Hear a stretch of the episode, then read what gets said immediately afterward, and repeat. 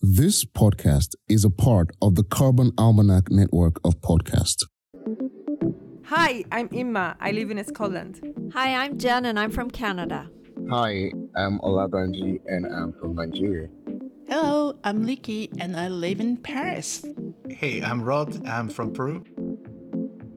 Welcome to Carbon Sessions, a podcast with carbon conversations for every day with everyone from everywhere in the world.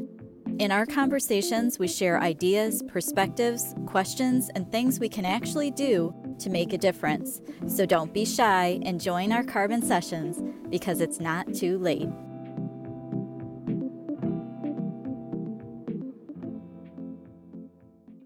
Hello, everyone. This is Brian Tormey, and I'm here with Joshua Spodek, PhD, MBA, and host of the award winning This Sustainable Life podcast, and a four time TEDx speaker, a best selling author of Initiative and the other book, Leadership Step by Step, a professor at NYU, published in the New Yorker, and an amazing leadership coach. And he is here with us to talk about his projects and missions that he's doing to help make a change in the world.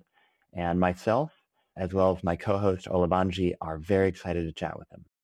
Olabanji, why don't you tell us a short bit about yourself and your engagement with the Carbon Almanac? Sure. Thank you. And thanks, Josh. It's good to talk to you today. Yeah, the Carbon Almanac is an initiative that empowers everyone to be able to have conversations about climate change. With the Carbon Almanac, what it does is you're suddenly empowered, right? You can go from zero to 100 by just reading the first chapter of the Almanac. It's a collection of truths, data, charts, and amazing stuff that allows you to understand, first of all, what climate change is all about, where we are at the world, you know, right now, and what you can do to make a change. So it's an amazing tool. I'm a contributor in the Carbon Almanac. I podcast here with some of the amazing people, you know, Brian, Leaky, Jen, and some of the, you know, some of the best people in the world that I've ever met. So yeah, that's it for sure.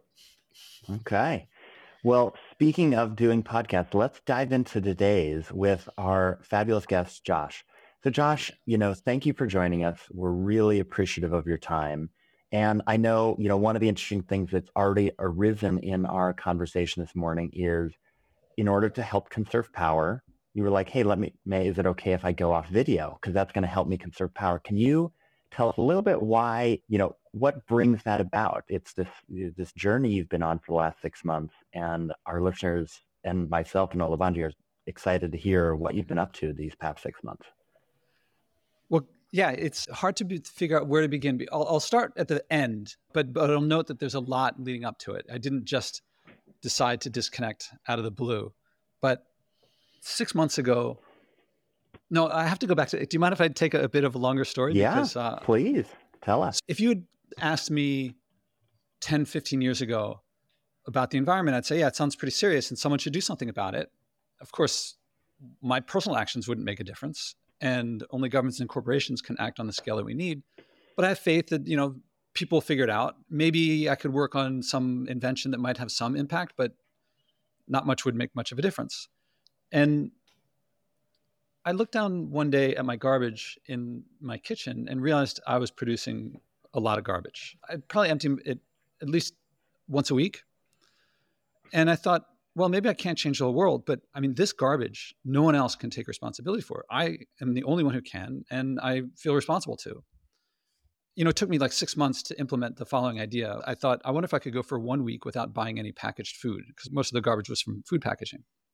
And it took me six months to finally say, to go from analyzing and planning and thinking like, what will I do day one, day two, day three, to eventually just saying, look, I'm not going to die. I'll just start right now. And mm-hmm. all these little questions of like, do I count food in my pantry? Can I eat that if it's packaged or not? And all these little things that like, once I actually started doing it, then I had to solve all these problems. And I thought that living in Manhattan with all these restaurants around that I'd be depriving myself. And instead, I found that well, it took me. I mean, I made it. I made it actually two and a half weeks before I bought my first packaged food, which was surprisingly longer than I expected. I didn't know if I would make the week. And then over the next couple months, I thought, you know, maybe I can't keep quite to zero for the whole time, but I'll do my best to, you know, get less packaging than I used to. And this led to getting a lot more fresh fruits and vegetables and getting from bulk, bring my own bags. And, you know, this was the first time in my life that I boiled dried beans on the stove, which I'd never done before. So I'm not, I'm not proud that I made it to my 40s before doing that. But as I cooked more and more with more and more fresh stuff, I went from just having steamed vegetables all the time to making really good food. And I found that contrary to my expectations, I was spending less money. When I was in a hurry, I could make food faster. It tasted better. And I started doing workshops up in the Bronx and in food deserts to help bring farmers markets to other places because I have easy access here. And it was just a pure positive in my life, not just a net positive. There were no downsides. I mean, except for that six months of really bland stuff, but that was kind of like my training. And I should also mention that that was eight, nine years ago. And along the way, I've emptying my garbage less and less. So my garbage today is I'm just about three years on one load, and it, it, it feels even that feels like a lot to me because it's less and less. So most of that is from two two and a half years ago. And again, this is just pure improvement to my life that I would have thought would have been a loss. And as much as the physical change is meaningful, my impact is just one person, but the emotional and mental shift, that was the big thing because I started thinking, why did I think that this was going to be so awful? What else in my life have I come to believe through cultural whatever would be awful, but might also be awesome? So a couple years later, I challenged myself to go for a year without flying. This was after watching a video where I learned that flying, the guy speaking was British. So he said flying London to LA and back was a year's worth of driving. And I thought, again, I can't fix the whole world, but I can take responsibility for my stuff. And I don't want to pollute the world. I know that people are going to be breathing in those fumes and people are displaced from their land to get that oil, building the plane, all the embedded pollution in that. And so I thought, I wonder if I could go for, you know, a week wouldn't be enough. I eventually settled on a year without flying. And again, same thing. I thought this was going to be the worst year of my life. I thought, you know, family, work, all these commitments, what am I going to do? And I just saw everything as it came. And that was 2016, and I haven't flown since. And the longer I go without flying, the more flying just it's just wretched to me. It just sounds like a terrible idea, not just for the pollution, but for what, what it does to our cultures. Anyway, that led a while later to oh yeah, I was reading this article on how much much of the world doesn't refrigerate like we do. They ferment and have different food systems. And I looked at my fridge and I thought, that's my biggest source of pollution right now. And I started thinking, I wonder how long I could go without using the fridge. What would I do? Do I have to learn to ferment? And part of me, something in my mind said, that's that analyzing and planning that takes a long time. That just do it. So before I could stop myself, I went over and unplugged the fridge. And the first time I made it three months, then six and a half months, and now I'm in my second year. And I, I now having made it a full calendar year, I'll probably I may never plug the fridge in again. I'm not sure. And oh, wow. Once my bills started coming down to my electric bill, there's 18 to 20 dollars that I can't do anything about. That's just being connected. I guess I could completely just like tell Con Ed to close the account, but I haven't done that yet. But as my bill started getting to like a dollar, two dollars a month for the power that I was using, I started thinking, and I put up a blog post this a couple of years ago I wonder if I could get to zero. Could I go for one month without using any electrical power from the grid? And this is in Manhattan. And so I posted to my blog, can anyone help me? Does anyone know solar? I didn't know anything about solar.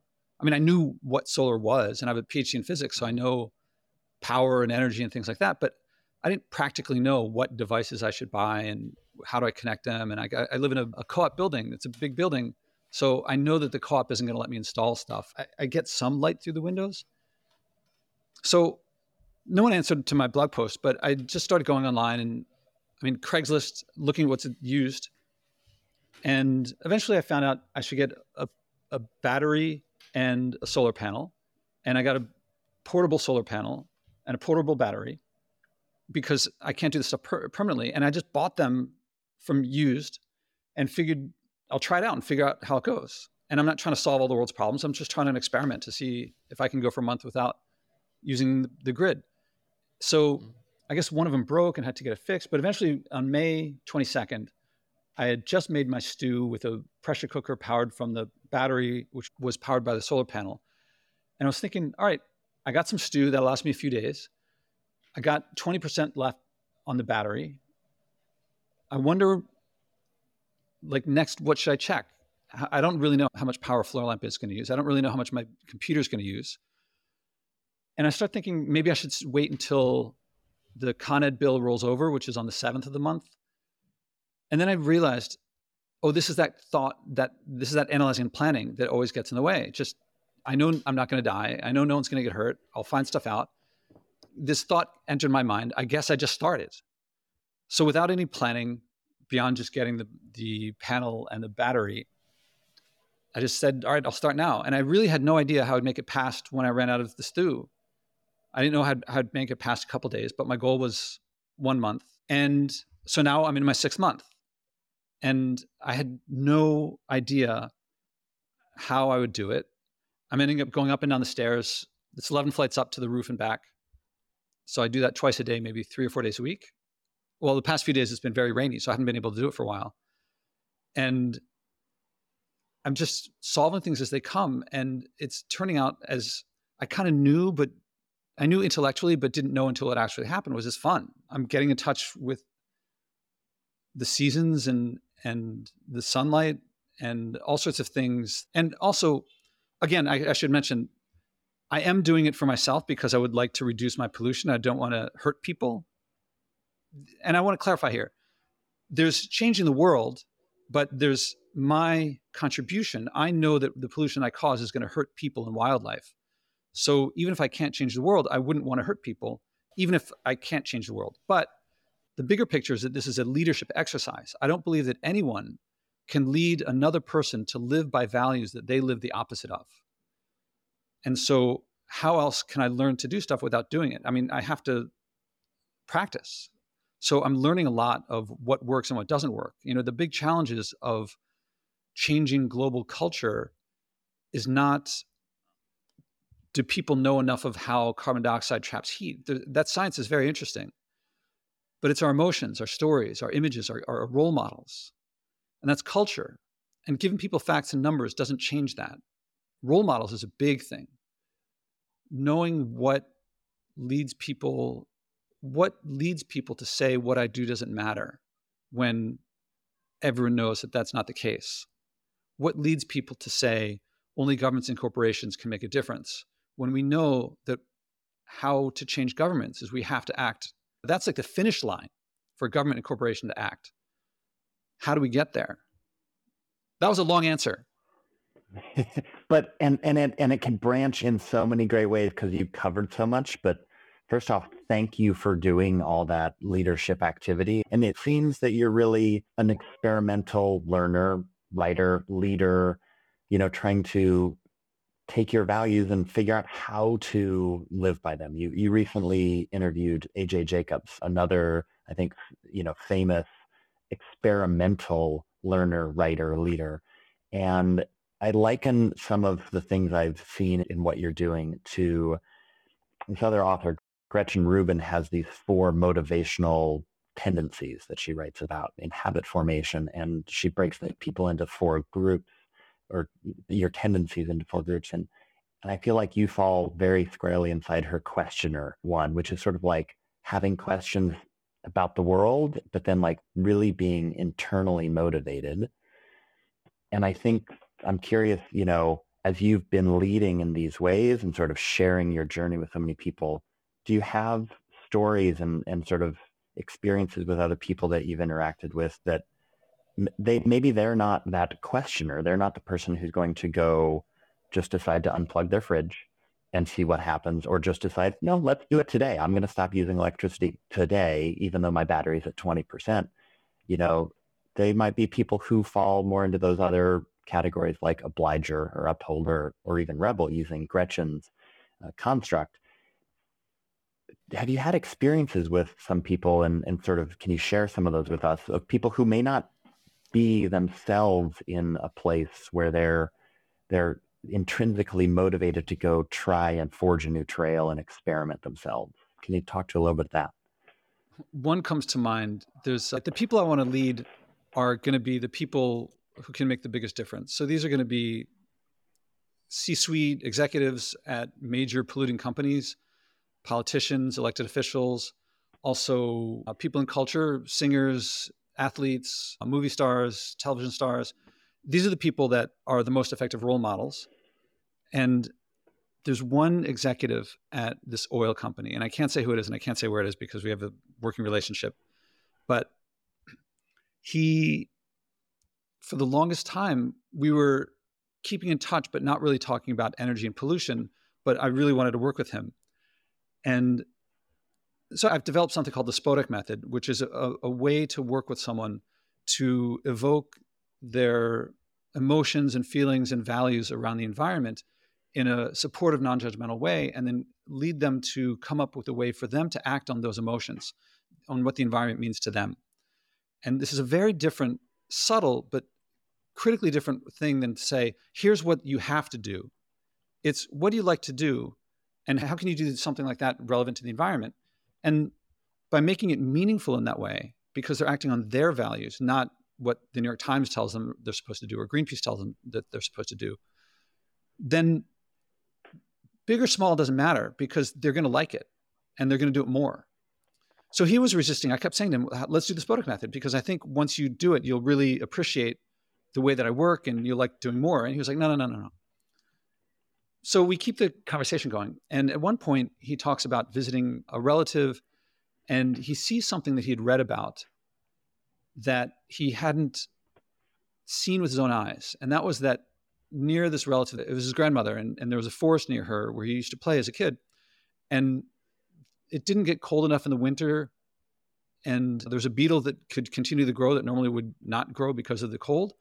And the beetle had just eaten up this whole forest. So I haven't seen a picture of it, but it sounds like it was just stumps acres and acres of stumps. And he was heartbroken because it was something as a kid. And so even though this was an, a statement of something that mattered to him, and I walked him through the Spodek method without asking him. But since it was out there, I could work with it. And he decided that the way he would act on this was that he takes a walk in the park near where he lives. What he committed to was to pick up litter in that park to keep it a little cleaner. And it evolved in the month or so that he was doing it, I think. I forget exactly how long he was doing this, to involve his daughter. And his daughter started uh, when he would go to the playground with his daughter they would pick up litter together and people around them at first were like what's wrong with you guys and then eventually they started picking up litter too and it became something between him and his daughter that was fun so this is not an obligation this is not in, in, in his mind he's doing something that he enjoys partly in reaction to the, the magnitude of the feeling he had when he saw the, the wrecked forest then because of this, he starts saying, "All right, let's bring you into the company now." Let, and he's he works with people in the C-suite of one of the major oil companies in the world. And in order to bring a new leadership coach, it has to go through several steps. They have a lot of internal leadership coaching and a lot of practices.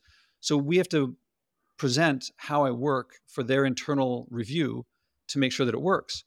And we're working on creating this presentation. We're using past presentations of things that have worked and the usual corporate stuff.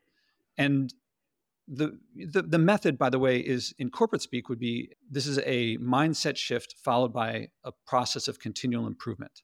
And I start with a mindset shift with the Spodek method, and then the continual improvement is, you know, we always overestimate, not always, but we tend to overestimate what we can do in a day, but underestimate what we can do in a year. And so lots of these little changes add up to a lot in one person if you keep doing it, right? You can't just do one thing and stop. Anyway, we get to doing this presentation and we're forming it. And in the presentation, we're putting all these numbers and how it works and past clients and things like that. And then he puts in, he says, here's this picture. And it's a picture of his daughter at a playground.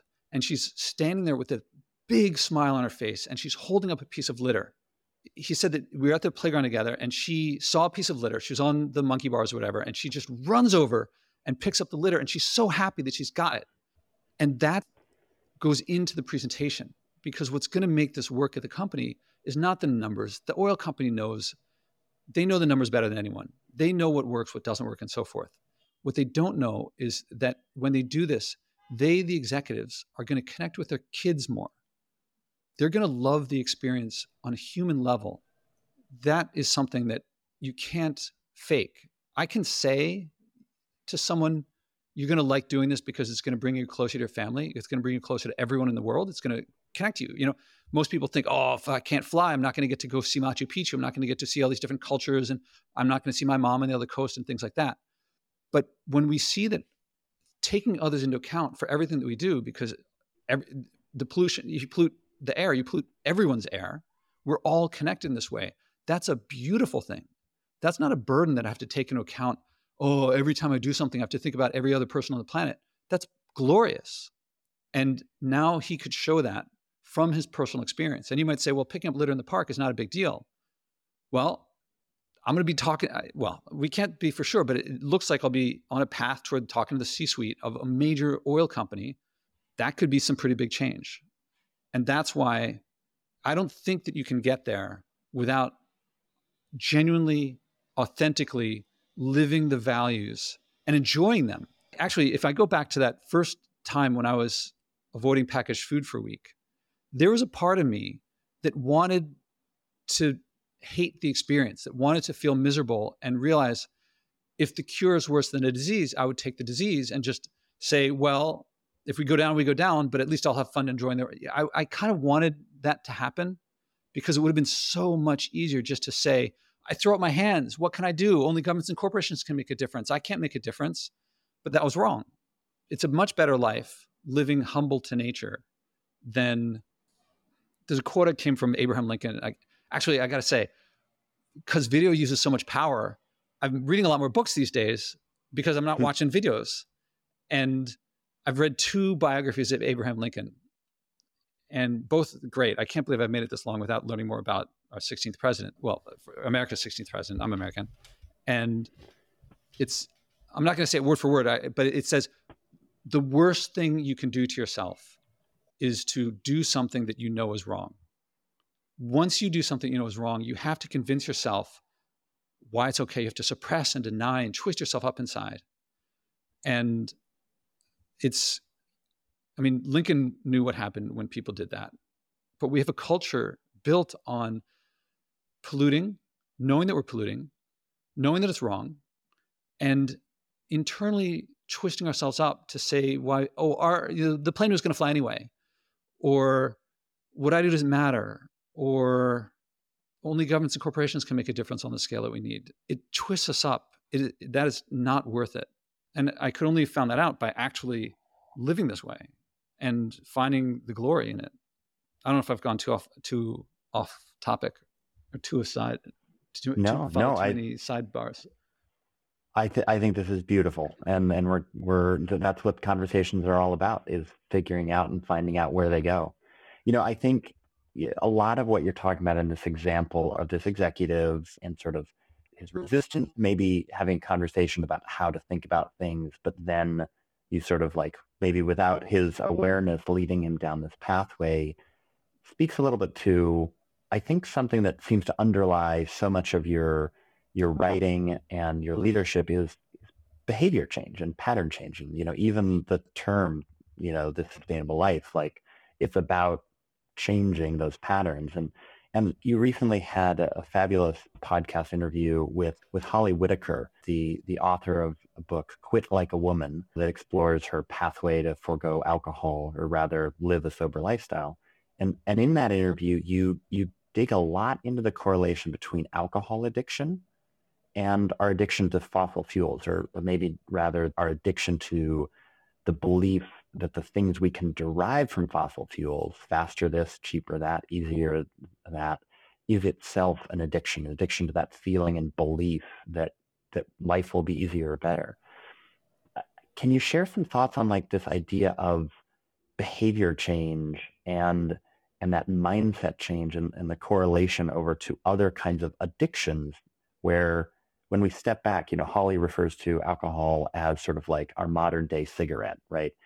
And can you step back and help us think about our patterns and behaviors as as in our lives and how those are themselves addictions and how we might consider changing those behaviors yeah there's lots of definitions of of addiction and i don't claim to be an addiction specialist but a lot of it is that it's something around choosing something you know has long-term uh, adverse effects for the short-term reward and maybe some attempt to try to stop and inability to stop a lot of people connect them with chemicals like drugs and alcohol and, and nicotine.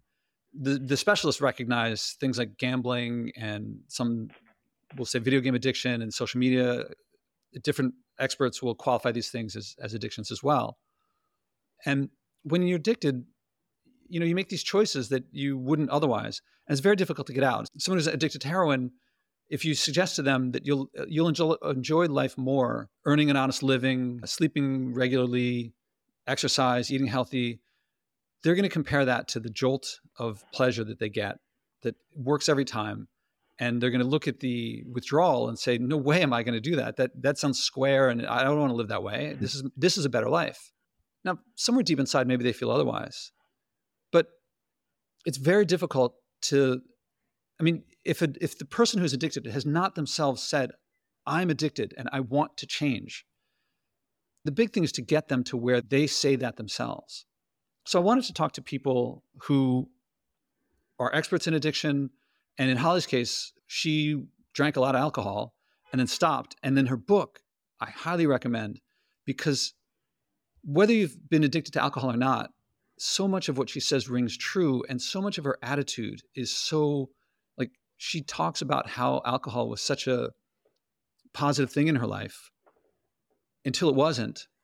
And her, how do I put it, outrage at the world, at a system around us, which says, I mean, it's normalized and made even adorable. Like, you, have you ever seen like the shirts that say like "mommies drink champagne" or Chardonnay because babies cry"? Or I, they have these cute little phrases and stuff. And she was seeing like how much society condones this, and even their attempts to to hold things back. Drink responsibly the first word is drink responsibly the adverb modifies it they're still saying drink that's the way of like reducing drinking is to say drink and our world is like that and she goes through and i mean she eventually learned about how alcohol what it does to the to the body and what it does to a culture and things like that and and and and the book is really engaging mm. so i really wanted to have her on she she's as engaging in conversation so how do we if we're addicted to things that fossil fuels bring, I mean, most people, if I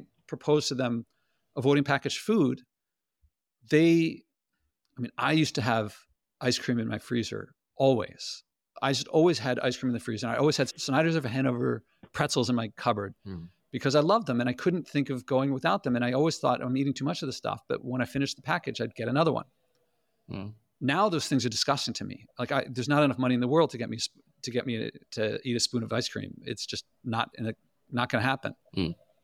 I've just it's I mean it really it goes to the disgust center of my brain. Mm. And she had that too. And but I got to tell a story that's not about Holly. I mean, definitely read her book if you're trying to see how you can get around to change your behavior to where it's something where you feel like I know this is hurting others, I know it's hurting myself, but I can't stop myself when we do something we know is wrong, we convince ourselves why it's not, and we suppress the part of us that says otherwise. But I got to tell the story about one time I was walking through Washington Square Park, which is around the corner from me. It's sort of my backyard. And I pick up litter every day. And since the pandemic, when the heroin, meth, fentanyl, and crack addicts started really populating the northwest corner of Washington Square Park, which is supposed to be, you know, a really desirable area in the world, but it's I mean, there are encampments of of people and and fentanyl and meth. People who use this stuff just throw garbage everywhere. So I told myself I'm not going to retreat from this. I go pick up at least three pieces of litter in Washington Square Park just to make sure I'm there and the people see me caring and acting. And so I'm going to pick up litter. And this one particular day I'm walking through and there's not a lot of people around. But when I go pick up something, this guy sees me and he says, Thank you and he's a construction worker. He's wearing one of those bright yellow vests, somehow off duty. He's holding onto the helmet. And I don't know what he's doing there, but we get to talking. And I start talking to him about why I pick this stuff up. And I say, you know, it's nice to pick up the litter, but what it really does is it helps reinforce not to buy packaged food. And I tell him about how, you know, at that point, I'm maybe two, two and a half years into one load of garbage. And he's like, wow, that's amazing. And I also say how one of the outcomes of this is that by eating fresh fruit all the time, I can eat as much as I can stuff down my throat because it's all low caloric density. You know, you can't eat that much. I mean, you can't get fat eating spinach. So, and he says, Well, I wish I could do that, but I can't. And he indicates that he's obese and he points to his belly and he's like, I can't do it. There's nothing, you know, I'm too far gone. I'd like to be able to eat that way, but I can't. So I point him over there at the meth and fentanyl people, and they're out of earshot, but we can see them. And I say, you know, those people over there are addicted to fentanyl and meth and things like that. And he goes, yeah, I know. And I say, I talk to them and they tell me that they can't stop what they're doing. Can they? And he looks at me and you can see the gears start turning. And he says, You're right, I can stop. I didn't tell him he could stop. I asked him if they could. And they, you know, I think he knows that they can. And I think he knew that he was using the same excuses that they were. And then a funny thing happened. He gets out some money from his pocket and he's like, take this. And he hands me a $20 bill. I'm like, no, what, I, what are you talking about? He goes, take this. I'm like, no, I'm not going to take your money. I don't need it. And he goes, it will be more valuable to me, the lesson, if you take this money from me. I'm like, if this benefits you, fine, I'll take it. And I'll give it to some worthy cause. And he goes, no, no, spend it on yourself. Enjoy it. So now the intellectual awareness that you can stop is different than being able to stop. To being able to stop, and you know, people they stop, and then they they they're in recovery, and then they they what's the, what's the word? They not remission when they go back again, and you know, it it's a cycle. It's it's difficult. It's challenging. It helps a lot to have role models. It helps a lot to have support. You know, giving people facts, telling a smoker, here's what happens to your lungs, or a drinker, here's what happened to your liver. It's not nearly as effective as being a role model showing support, non judgmental support, compassion, but really having gone through it yourself is a really big aid. Giving people facts and numbers, not going to help, not going to hurt. I mean, that helps after they've changed. But getting them to where they choose to change, that's a much different. Uh, facts and numbers don't help that. I mean, they're not going to hurt. And sometimes there's someone who's ready to hear it, and that fact might be just at, at just the right time But much more about emotional support, listening, listening to understand, going, you know, meeting them where they are, things like that. And having done it yourself, that's, I mean, that's why I'm unplugging is, is not for, yes, for the individual thing. Yes, because I don't want to pollute other people, other people's air and water and, and, and world. And if you look at, I mean, ugh, it's heartbreaking to see the pictures of, say, Ghana, where, where a lot of e-waste goes or just the mountains of garbage in other places. And people look at that and say, well, they should have better sanitation. I'm like, well, who's profiting from that? That's that's where I, you know, I want to go to the boardrooms of the people who decide to extract and form the plastic and things like that. Mm. Now, that's not to say, you know, that's not the only thing to do. We have to stop ourselves. I certainly support Extinction Rebellion and 350.org for protesting and things like that. But something that I saw missing was how do we lead the most influential people with the biggest delta possible. Yeah. We got to do it ourselves first. Got to walk the walk. Yeah, and find the joy in it. I mean, th- there's nothing in me that is, oh, what a burden, what a chore. I'm so deprived. What a sacrifice. I mean, except in the sense of, of you know, I've had a bunch of religious people on the podcast. Mm.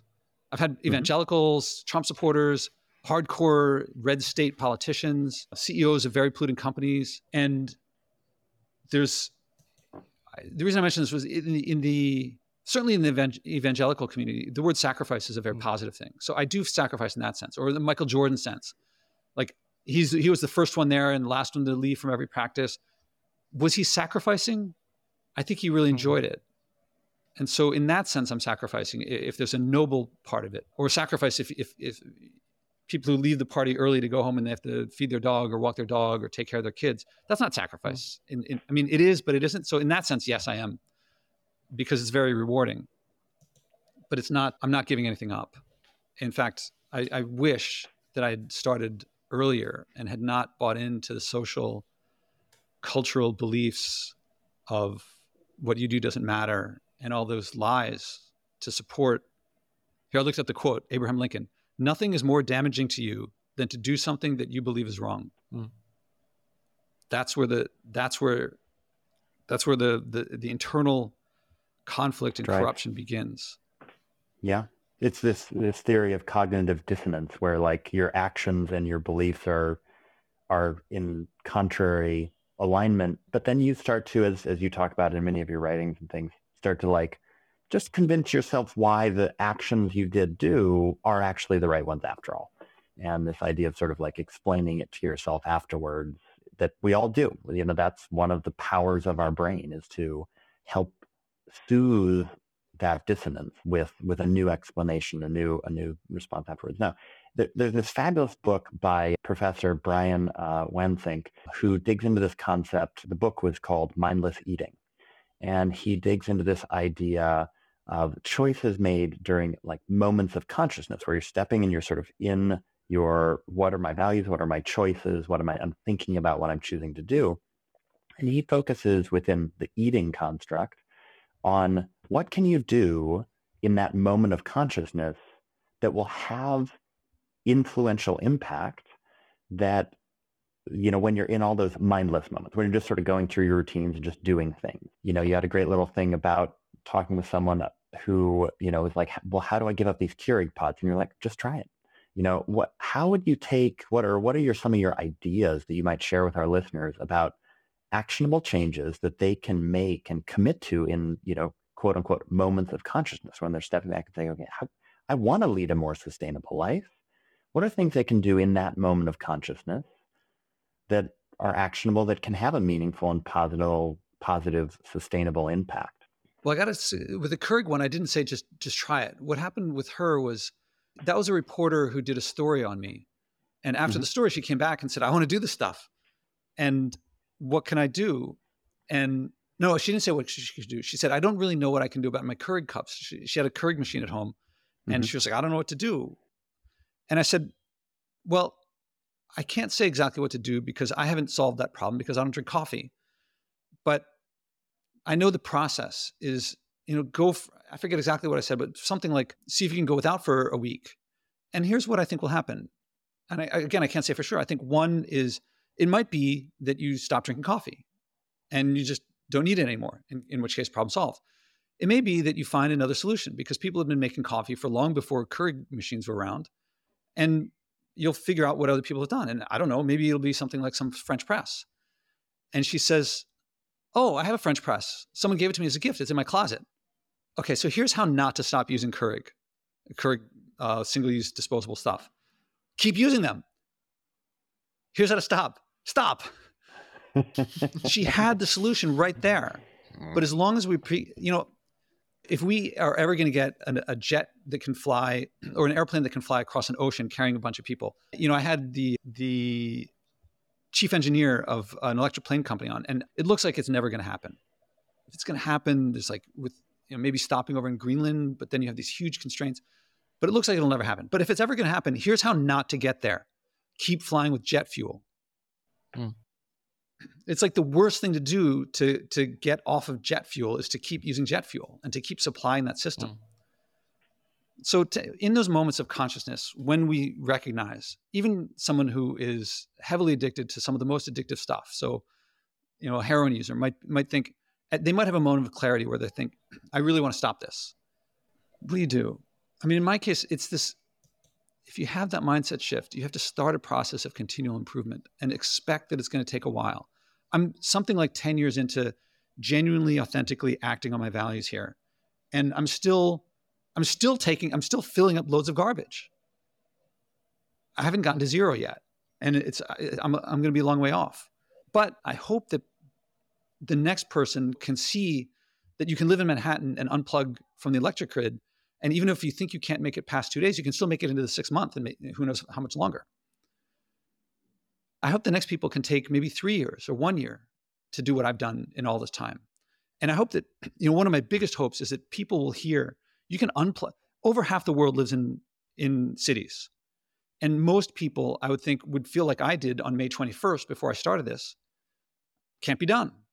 How would I even begin? What could be done? If a lot of people, even if some people think you can do that, I want to try. That's the beginning of a movement. And you try and you fail, and you try and you fail, and you try and you fail, and you try and you succeed, and you bring someone else along the next time. But I think you have to start with intrinsic internal motivation. If it's extrinsic, oh, New York Times says I'm supposed to avoid straws. I don't think that's going to work. That's going to reinforce the feelings like when I hear someone say, here's one little thing you can do for the environment, here's 10 little things you can do. I'm like, why say little? Mm-hmm. That implies you don't want to do it. No one says drinkless driving Mondays. No one says seatbelt Tuesdays. You say always drive. If you're going to drive, drive sober. Always. Not not easy way into it. What I focus on is intrinsic motivation. What are the passions? What when you think of moments of yourself in the environment that really matter, on the beach, on a mountain, in the forest, with the pet, at the park, what are the emotions there? Act on those emotions. Mm. It may lead you to do something really big. People on my podcast have said, I'm going to go vegan right now people have said, I'm not, I'm, I had one executive retired and she said, I'm not going to buy clothes for a year. Wow. I talked to her a couple weeks into it. And she not only was not buying clothes, she was getting rid of clothes that were in her closet that she didn't wear. And she was even, this is even funny. She was even going through her, seeing the simplicity that brought to her life, the, the improvement to her life of getting rid of needless things. She was going through her Rolodex or whatever, uh, you know, her, her computer Rolodex thing. And she was getting rid of contacts that weren't valuable wow. to her. And so, you know, if you look at my blog, you'll see, you'll see a bunch of stuff on the Spodek method. If you just listen to episodes of my podcast, that's I really think the best the best way to start is to find what's inside you that matters and act on that applied to the environment. That's not enough of a description of the Spodek method. I would say values first and then acting on those values. And so like people digging into themselves to find in like like what are my values right? And a lot of what you said is communicating to people that, hey, what are your values when it comes to even the environment? Like, what are your values? And and when you do that, then what next? What action are you going to take? And you know, just take that action. So it's pretty amazing. And I want to clarify intrinsic values, not extrinsic. Because if it's just like, I don't know, I want to do nice things for the hmm. world, mm. that's not going to do it. That you know, definitely act on those values. But if for these it has to be like in a moment when you're i mean when you're in the environment and it really changes you you know maybe it was that one time you're on the beach and the sun just hit the clouds in just that way or sometime you're on a mountain and you climbed it yourself or whatever like how do you feel then and hmm. there and those emotions act on those emotions most people, when I ask them what the environment means to them, almost across the board, their answer is what they read about, about how the environment is all falling apart and all this outrage. And then they start getting into how governments, corporations should change. And it's all, you know, it's become common that we show how much we care by expressing more and more outrage. But that's not their experience with the environment. That's their experience reading the news or watching videos actually in the environment, it takes a while for people to get there for a lot of people until they do. And then it's, they open up and it becomes really very meaningful. But so it's not just to say, oh, I'm so outraged or I care about my kids. Of course you care about your kids, but that's separate from you care about the environment before you had kids. It really takes a lot of, how do I put it? In my, I mean, experience to really walk people through this getting them off of how do I put it? You know, the cocktail party conversations where we show how much we care by our outrage, but it's not really, it's not, it's still focusing on everyone else should change, but I still, uh, uh, you know, but I shouldn't. Yeah. See, if I ask someone, do you feed your dog regularly? Do you change your baby's diaper? no one feels guilty if I ask them that. And I say, do you take into account how your pollution affects others? People are like, oh, stop making me feel guilty. I'm like, I'm not. if I ask you if you feed your dog, to me, it, it feels very similar. Why would we care more about our dogs than about people? Just because they're far away? Mm. Just because I feel like I can't make a difference? Of course, I can make a difference about, about my personal actions. So when we get to a point where, when someone asks, you know, are, are you doing all you can? People feel like, oh, I'd like to do more. What more can I do? What, what more awesomeness can I bring to my life by caring more, acting more about people? Live and let live. Do unto others as you would have them do unto you. Leave it better than you found it. If I give up, I mean, for me, it doesn't feel like giving up anymore. But if I give up flying and in return, I get to live by the value of do unto others as you would have them do unto you, that trade is worth it. Because the contrary is doing what Lincoln saw was the worst thing you can do to yourself. And and when you do it, the glory that comes with it, the the the feeling of oneness, of connection, of we're in this together, that's what being human means. It is not, I want to go to Machu Picchu. You can't stop me. I'm just going to go. My mom lives on the other coast. What else can I do? I have to go see her. That's a really hard problem that's really hard to solve. But the only way we can do it is by facing it. Speaking of, you know, like deep seated change, but on big change, you know, one of the things that you've put forward is this idea of a constitutional amendment to, you know, here in the US to actually ban pollution. And at one point during one of your sessions on this, you, you say, mm-hmm. if a genie offered me the opportunity to just immediately have this constitutional amendment, which creates sort of a new law of the land in place, but without popular support, I wouldn't wish for that. And it, it feels like some of what you're saying here comes back to that concept of it has to come from a place of, of deep rooted internal intrinsic and you're almost speaking about the population itself as needing to like come to that place of perspective and our converse, conversation and our perspective around things to shift so that it's not weird and odd and problematic that a father and a daughter are picking up a piece of litter in a park and that people don't react what are you doing? That's weird. That's crazy. But in fact that's normal and celebrated and commonplace. And that big shift. While we're on the topic of, of, of the constitutional amendment construct, you know, for, for our United States listeners, eh, any words to share on that? I mean, it's, it's some really compelling thought work that you've put into this, this construct. I am not interested in any action that is not a fair democratic process. And this really hit me. I was up at Columbia University's, this is where I got my PhD. There's Lamont Doherty is one of the big research centers there. And I was up there and, and giving a talk. And I was talking to one of the scientists, and the scientists were saying, we've got to get to these senators and tell them this stuff so that they can vote, blah, blah, blah, uh, you know, to, to vote on some legislation. I'm like, you got to get popular support. If you're trying to sneak around the public and say, look, we know what's right, and we're going to tell the senators what's right, and they're going to act despite the fact, despite if everyone's going around buying SUVs, the senators are going to go with the public. And if you try to go around that, well, you know, the oil companies are a lot better at it than you are. So everything has to come and if you try to pass a law that that the public that the public doesn't want, like say prohibition, you, the public's going to go against it. That's going to work against you the, so if you want to have, if we want to pass legislation for a carbon tax or pollution tax or various things like that, but we don't first get popular support, and and how can you get popular support if you yourself are funding through buying the plane tickets and buying the plastic bottles and all that stuff? If you're funding the pollution, you're funding the opposition. so that's not going to work. You, we have to change ourselves first. That's why that's why I describe government acting is the finish line of a marathon which itself is then the beginning of a, a yet another marathon. But at least that one you're going downhill instead of uphill. But the reading about Lincoln led me to see, you know, I started learning more about the passage of the 13th Amendment, which ended slavery.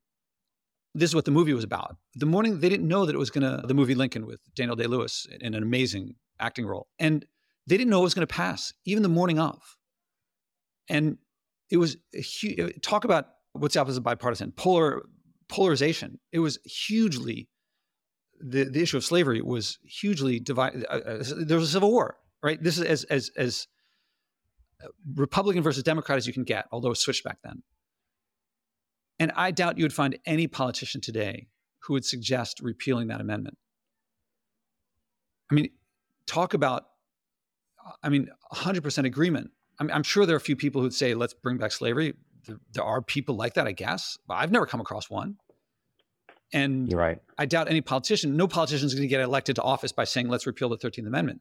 So one morning, unexpectedly, I just woke up and thought, oh, and I also recognized, he described it as, I think, the king's solution. He realized that there had been decades, centuries of federal legislation, judicial interpretation. I mean, the Dred Scott decision I was reading about, I, I, I learned about in school, it said that Africans were never supposed to be citizens of this country.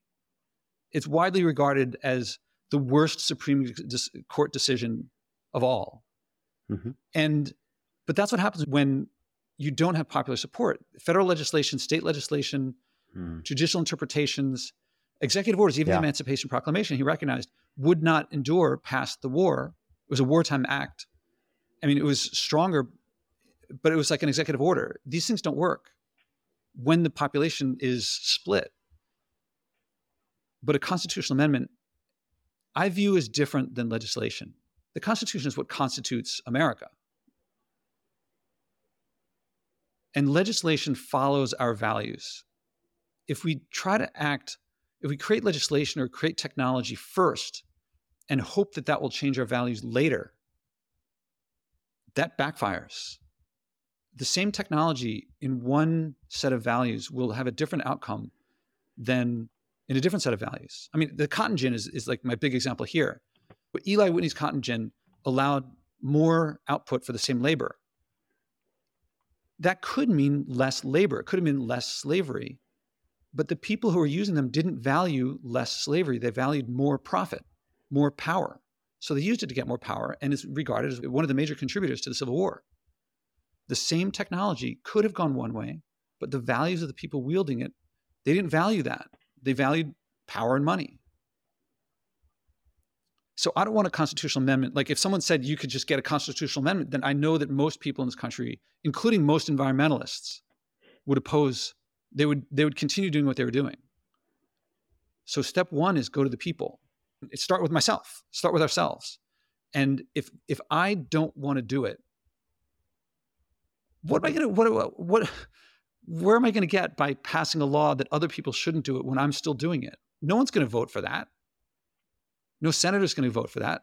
No state is going to ratify that. Not when we're paying for the opposite. So we've got to change ourselves.